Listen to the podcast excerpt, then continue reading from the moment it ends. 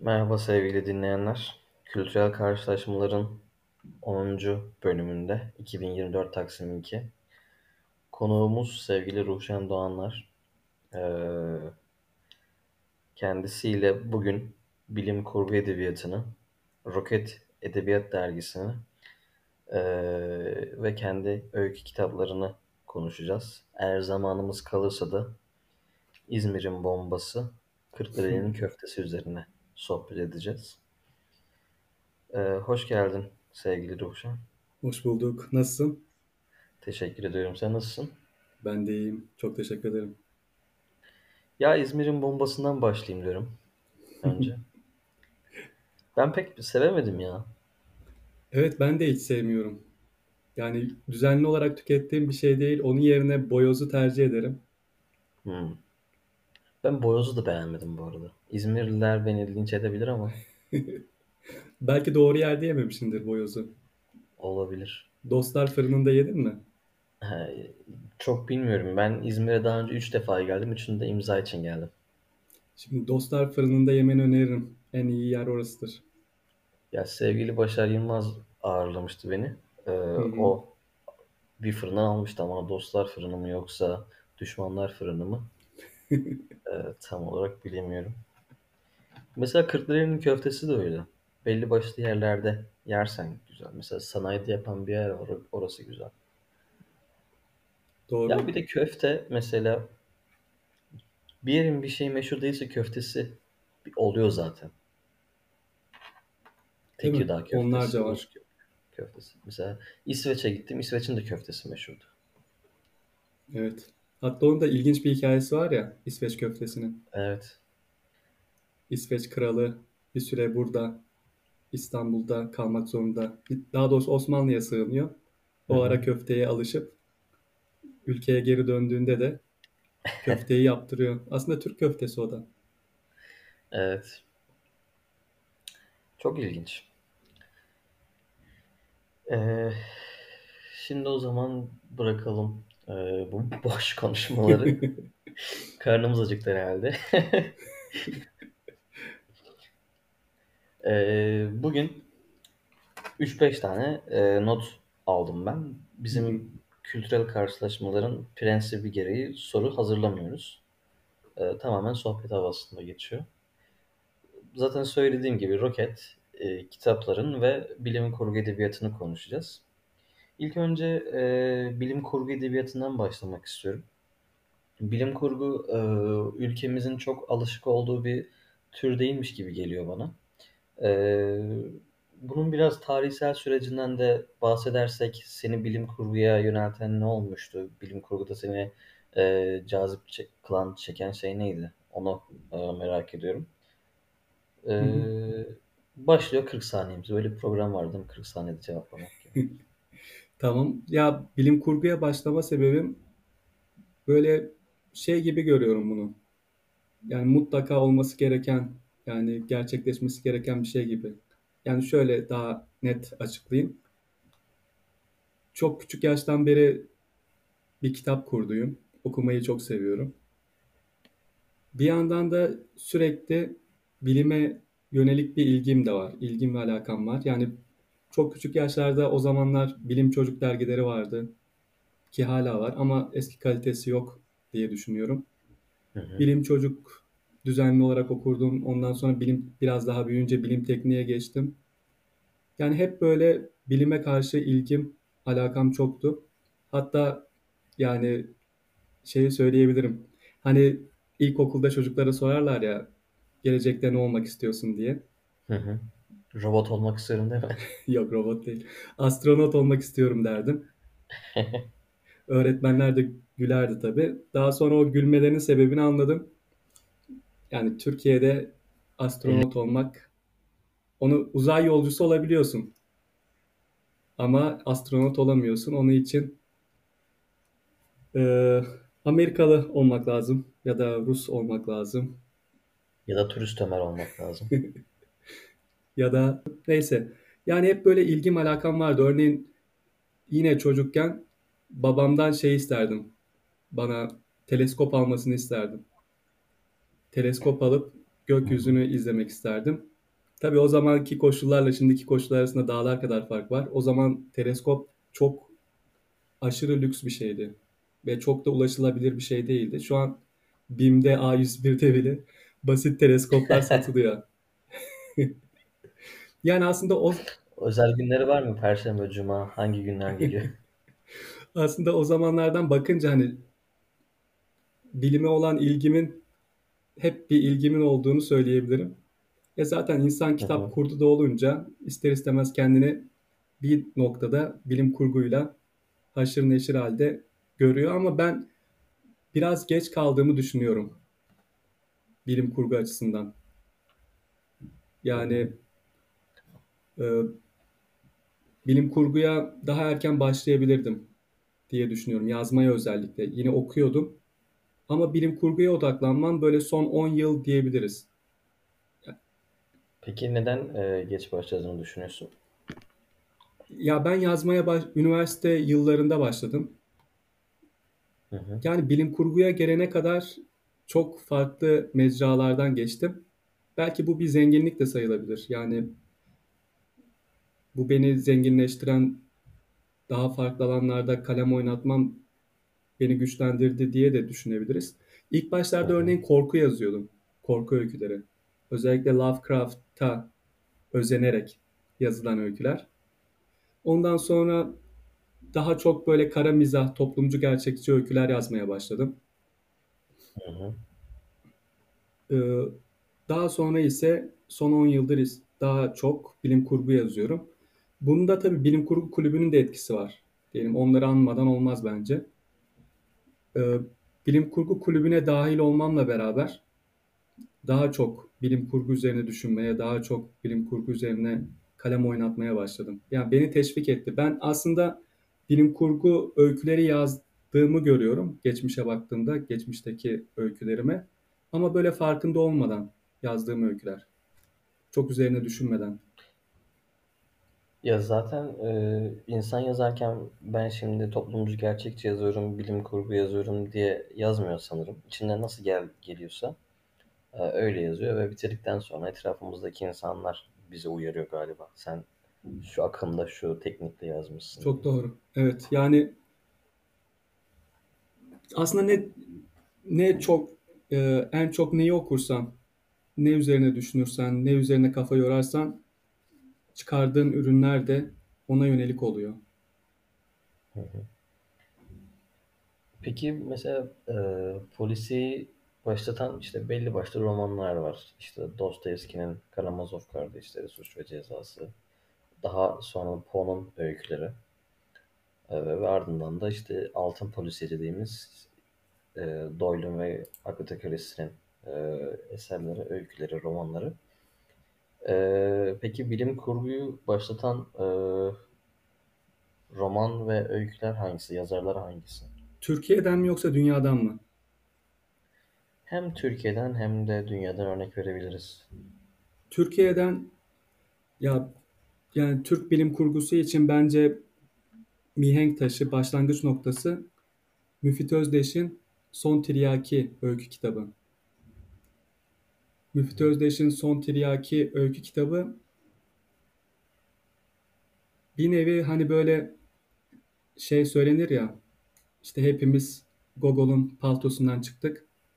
Hı. Ben onu Evet. söylemeyi seviyorum. Yani biz de hepimiz yani bilim kurgu alanında e, öyküler yazan ya- herkes Son Tiryaki'nin den çıktı.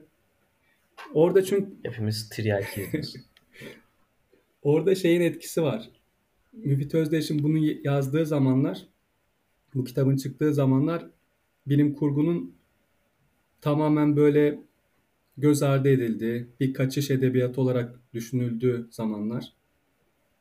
İşte örneğin Türk isimleriyle bir bilim kurgu öyküsü yazdığında komik kaçtığı zamanlar, insanların alışmadığı zamanlar. Hani diyelim ben işte Ruşen diye bir astronotun hikayesini şu an yazsam çok da fazla şey olmaz, komik kaçmaz. Çünkü gelecekte bu olabilecek bir şey ve alışkın da yani okurlarımız. Ama o zamanlar alışkın değillerdi. Bu yüzden Son Tiryaki bizim için önemli bir ilk adım oldu. Ya dünyada ise farklı farklı yazarlardan bahsedebiliriz. Asimov özellikle örneğin. Bence önemli bir yazar. Hı hı. Onun dışında işte Wells, Jules Verne. Geriden şu ana doğru gidersek diyelim Jules Verne'ler, Wells'ler, Asimov'lar, Ursula Le Guin, Philip Dick. Böyle birçok önemli bilim kurgu yazarı var. Hala da biliyor biliyorsun sevilerek okunuyor. Evet.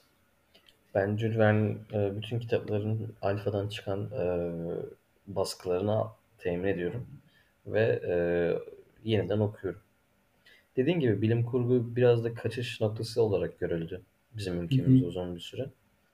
Ama özellikle Jules Verne'in kitaplarına baktığımızda hiç de öyle olduğunu söyleyemeyiz. Çünkü derin bir araştırma yapılması gerekiyor. E, ileriye dönük gerçekçi fikirlerin ortaya atılması gerekiyor. Bilim kurguda herkesin e, kabaca tabiri yani bilim kurguya uzak bir insanın kabaca tabiri uçuk kaçık şeyler Hı hı. olduğunu söyleyebiliriz ama e, mesela Jules Verne'in kitaplarına baktığımızda hangisi gerçek olmadı ki?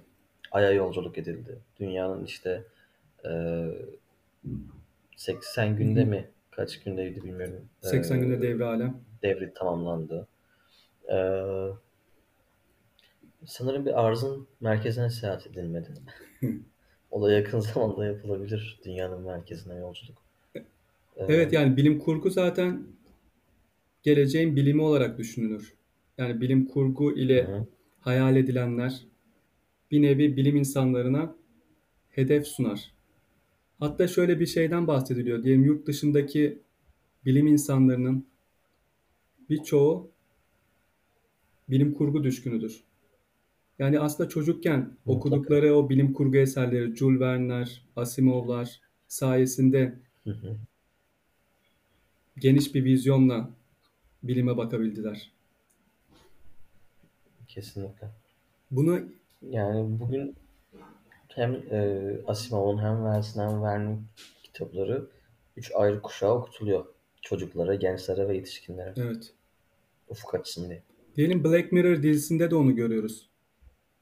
O ünlü Black Mirror dizisinde gösterilen bazı bilimsel yenilikler şu an yavaş yavaş gerçekleşmeye başladı. Değil mi?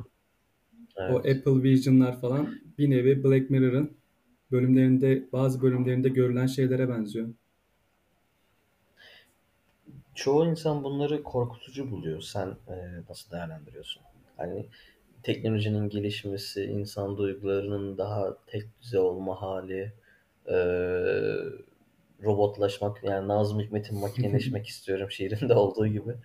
E, sence korkutucu mu teknolojinin gelişmesi, bilimin yaygınlaşması ve gelişmesi?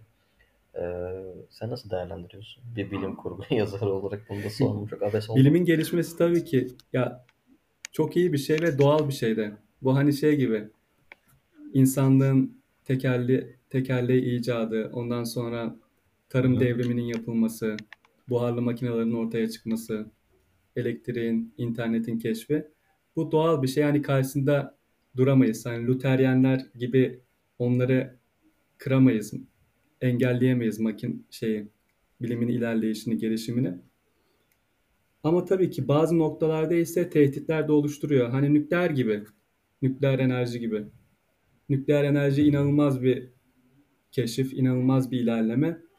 Ama kötü amaçla kullanıldığında ise insanlığı yok edebilecek bir şey. Yani özellikle yapay zeka hep yapay zekayı kötü olarak e, korkulacak bir özne olarak düşünüyoruz. Ki bunda haklılık payı da var. Bunda aynısı nükleer enerjide de var. Düşündüğümüzde bir önceki nesilde nükleer enerji nasıl ki e, doğru şekilde kullanılırsa insanlık için büyük bir ilerleme ama kötü amaçla kullanılırsa insanlığı yok etme noktasına da geldi. Özellikle Soğuk Savaş'ta. Hı hı. Yapay zeka da eğer dikkatli şekilde kullanılırsa çok büyük, muazzam bir ilerleme. Ancak ancak bir yandan da te- tehdit de yaratıyor bana kalırsa. Evet. Ee, konuyu çok fazla dağıttık sanırım bilim kurgu, yapay zekaya dahil olduk. Ee, konuyu toparlamak gerekirse e, buradan da e, senin kitaplarına e, geçmek istiyorum. İki tane kitabın e, şu anda satışta. İçinde içimdeki robot ve e, bir gün mutlaka delireceğim. Evet, Sanırım bir gün ismi. mutlaka Evet. deneyeceğim. Ee, kitapları yayınlama sürecine geçelim ve e, okurlardan o aldığın e, dönütleri değerlendirdiğimizde e, kitabın seyri hakkında düşünüyorsun? Şimdi içimdeki robot 2019 yılında yayımlanan ilk kitabım olmuştu. Hı hı. İç Evet, İlk ülkeden. Ülke yayınlarından çıktı. Kısa bilim kurgu öykülerinden oluşuyor. Bir nevi hani şimdi hatta arka kapağını biraz önce bahsettiğimiz yazar Müfit Özdeş yazmıştı. Hı hı. Ee, aslında bir nevi şeyin göster şeyi yapmaya çalıştım burada. Gelecekte karşımıza çıkacak teknolojilerin, yeniliklerin Türk toplumuna etkileri. Tabii genelde ama içimdeki robotta mizahi öyküler var. Daha çok daha yumuşak, daha eğlenceli bir bakış açısı var. Bir gün mutlaka delireceğim KD'den çıktı. Orada ise hani demiştim ya ben toplumcu gerçekçi işte kara mizah öyküleri yazdım bir dönem. Ki hala yazıyorum ara ara ama bilim kurgu öyküleri kadar çok yazmıyorum. O da o öykü toplamının e, sonucuydu. İsim olarak da Vedat Türkeli'nin bir gün mutlaka e, bir şey var, öykünme var gibi geldi bana. Yok Yoksa öykünme yok ama evet farkındayım. e, şey var, saygı duymak gibi. Hı hı. Gerçekçi. Evet. Ya eğer her iki e, kitabının da geriye dönüşleri güzel oldu. Yani o bakımdan memnunum. İçimdeki robot birçok bilim kurgu okurundan olumlu dönüş aldı. Hı hı. Bir gün mutlaka delireceğim de okuyanlar beğendi ve hatta bazı yorumlarda işte Aziz Nesin'e benzettiler öyküleri. Ki bu da beni mutlu etti. Çok sevdiğim, saygı duyduğum bir kişidir. Hı hı. Bunları söyleyebilirim. Peki e, bilim kurgu öyküsü yazmanın şartları nedir? Bilim kurgu romanının yazma şartları nedir? Yani e, mesela öyküde şu olması gerekiyor ki buna bilim kurgu dememiz gerekir. Romanda ise yani şu özellik olması gerekir ki bunun bir bilim kurgu romanı olarak kabul edelim diyebileceğimiz kriterler? Aslında o kriterler çok geniş. Neden dersen hani bilim kurgu adı üzerinde bilim Çok özür dilerim araya gireceğim. Yani illaki bir öyküde robot olursa o bilim kurgu olmuyor. tabii ki olmaz. Ya şöyle bilim nasıl geniş bir alansa bilim kurgu da onunla paralel şekilde çok geniş. Yani bilim dediğimizde genelde aklımıza hani işte fizik, kimya, matematik tarzı bilimler geliyor ama bilim işte sosyoloji, arkeoloji, psikoloji gibi farklı alanlar da var. Ondan dolayı illaki robot olacak, illaki uzay gemisi olacak, illaki zaman makinesi olacak diye düşünmeye gerek yok. İşte diyelim alternatif tarih de bilim kurgunun içine girer. Hani Philip Dick'in ünlü şeyi vardır. Eğer Naziler savaşı kazansaydı nasıl bir dünya olurdu? Peki George Orwell'ın e, 1984'ü bilim Tabii kurgu ki. Hatta önemli eserlerden biri. O da dis Peki burada distopik, itopik romanlar da bilim kurgunun içine mi dahil hem edilir? distopya hem de ütopya bilim kurguya dahildir. Özellikle distopya tamamen bilim kurgunun içerisindedir. Hmm. Aslında işte distop O zaman benim de bir öyküm varmış. bilim kurgu ya düşünebilecek. Özellikle distopyaya baktığımızda hani şeyden bahsediyorduk ya kaçış edebiyatı. Örneğin Evet. bilim kurgunun kaçış edebiyatı olmadığının en önemli göstergesi bence distopya örnekleridir. Çünkü Hmm. distopya örnekleri tamamen günümüzü eleştirir ve gelecekte olabilecek tehlikelere dair bize uyarılarda bulunur. İşte hani bir diktatör, yok işte bütün gücün tek bir kişide toplanması ya da işte teknolojinin çok fazla ilerleyip insanları tamamen böyle makineleştirmesi. Distopya tamamen aslında kaçış edebiyatından çok günümüze dair uyarılardır. Peki Harry Potter'ı bilim kurgu olarak kabul edebilir miyiz? İmkansız. Çünkü hani fantastikle bilim kurguyu ayırt ederken bilimsel bir altyapısı olması lazım. Fantastikte ise işte büyü, ejderhalar tarzı Hı hı. imkansız olan şeyler vardır. Ama benzer türler olduğunu söyleyebilir miyiz? Fantastik edebiyatla Evet, kardeş türler. Birçok yazar hem fantastik türde kalem alır, yazılar kalem alır hem de bilim kurgu alanında. Örneğin Ursula Le Guin hem Hain Döngüsü denilen çok harika bir bilim kurgu serisi yapmıştır. İşte Mülksüzler, Karanlığın Sol Eli gibi. Ama bir yandan da Yer. Deniz gibi yine çok kaliteli bir fantastik kitap serisi yazmıştır. Hı hı. Sanırım Türk Edebiyatı'nda da şey var. Metal Fırtına var. Hepimizin gençliğinde okuduğu, elinden düşüremediği ama daha sonra ya olur mu kardeşim bir şey dediği. O ikisine de giriyor mu peki? Bilim kurguya da giriyor mu? Metal Fırtına yoksa sadece fantastik midir? Bence bilim kurguya girmesi daha mantıklı. Çünkü alternatif bir tarih yaratıyor. Eğer değil mi hatırladığım kadarıyla Amerika Türkiye'yi mi işgal ediyordu? Evet öyle bir şey. Evet hatırladığım kadarıyla. O zaman bilim kurguya bir yerden giriyor alternatif bir tarih. Ee, bir de sen bilim kurgu edebiyatına gerçekten kafa yoran e, bir yazarsın. Ee, Edebiyat dergisi de çıkarıyorsun bu alanda. Roket. Evet. Peki Roket'in ismi nereden geldi ve toplanma serüveni nasıl başladı? 2000 bir araya gelmesi, e, devam ediyorsunuz. Süreç nasıl ilerliyor? Roket dergisi uzun zamandır aklımdaydı ama Roket isminin hani böyle işte şöyle gelecekte bir dergi çıkarma hayalim vardı. Bilim kurgu dergisi. Adı ne olsun diye düşünmüştüm. Bir anda işte Roket dergi aklıma geldi. Yani aslında bu böyle bir 5-6 yıllık bir hayal. 5-6 yıl önceden kafaya koyduğum ö, derginin adını bile kafamda netleştirdiğim bir projeydi. Ama maddi zorluklardan ötürü çıkaramıyordum. Bunu işte Emre Bozkuş'ta bahsetmiştim. İşte böyle bir dergi çıkarma hayalim var.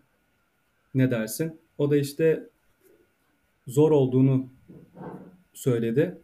Çünkü yerli bilim kurgu tarihine baktığımızda çıkmış birçok dergi var. Antaresler, Mesela hangileri var? Antares var bildiğim hı. Antares'i biliyorum. Onun dışında Albemut var. Birkaç dergi daha var. Ama uzun soluklu olmamışlar ve genelde batmışlar. Türkiye'de dergiciliğin e, makus tarihi. Evet. ne yazık ki. Biz de Mahar ilk 2018'de 4 sayı basmıştık, batmıştık. Ondan dolayı e, pek de umutlu değildim ilk başlarda ama ondan sonra Plüton kolektiften, Plüton dergiden Toprak Şems Tezcan bir Twitter'dan şey yapmıştı. Bir açıklama yayınlamıştı. Hani dergi çıkarma planı olan kişilere destek vereceğiz şeklinde. Ben de zaten Toprak'la iletişimim vardı. Hemen projeyi söyledim. O da tamam dedi yaparız. Böylece e, ortaya çıktı. İlk sayıda Emre Bozkuş'la ben tamamen e, bütün öyküleri okuyup değerlendirdik. Ama ikinci sayıdan itibaren Melisa Parlak da ekibe dahil oldu. Üç kişilik bir ekibimiz var. Küçük bir ekibiz. Ee, Roket dergi çıkarırken ilk amacım şeydi. Hani bilim kurgu dergiciliğinin basılı olarak yapılabileceğini göstermekti. Çünkü eşi yani benzeri yoktu o an çıktığı zaman. Basılı bir bilim kurgu dergisi yoktu. Evet, e-dergiler var takip E-dergiler var, internet siteleri var. İşte Bilim Kurgu Kulübü buna örnek. Ama basılı işte Lagare fanzin vardı. Hı hı. Ama basılı bir dergi yoktu. Bunun olabileceğini göstermekti amaç ki bunda başarılı olduk. Çünkü Rocket çıktıktan sonra iki tane daha basılı dergi çıktı. Hangileri? Ben takip edemedim. Neon. Nexus diye bir dergi çıktı. Cyberpunk dergisi diye geçiyor. Bir de Toprağın çıkardığı bir dergi var. Plüton'un. Ether diye sanırım. Evet, Ether. Hı. Yok, onları e, gözümden kaçmış kusura bakmasınlar. Evet, onlar var. Eğer Rocket bu şekilde yoluna devam ederse başka dergilere de öncülük, Öncülük edeceğini, ilham vereceğini düşünüyorum ki bu da çok mut, yani çok seviniyorum, çok mutlu oluyorum. Zaten amacım buydu. Ya e, bu düşüncenden dolayı da çok gerçekten mutlu oluyorum. E, edebiyatta kıskanma olmaması gerekiyor. Evet. Çok az sayıda insanız ve birbirimizi parçalamak yerine birbirimizi bir araya getirmemiz gerekiyor. Çok doğru. Tamam, bunun ismi farklı olabilir. İşte mahalle olabilir, roket olabilir, e, diğer İshak olabilir. Ama e, önemli olan edebiyata hizmet etmek. Evet, bir de Ben roketi e, Roket'i de bu konuda çok e, beğeniyorum ve destekliyorum her zaman. Ve çok teşekkür ederim. Ya bir de özellikle bilim kurguyu düşünelim. Hani bilim kurguda genel edebiyat, ana akım edebiyatta birçok dergi, birçok öykü dergisi ve benzeri şey var. Ama Hı bilim hı. kurgu gibi bir alanda bunlar çok sınırlı.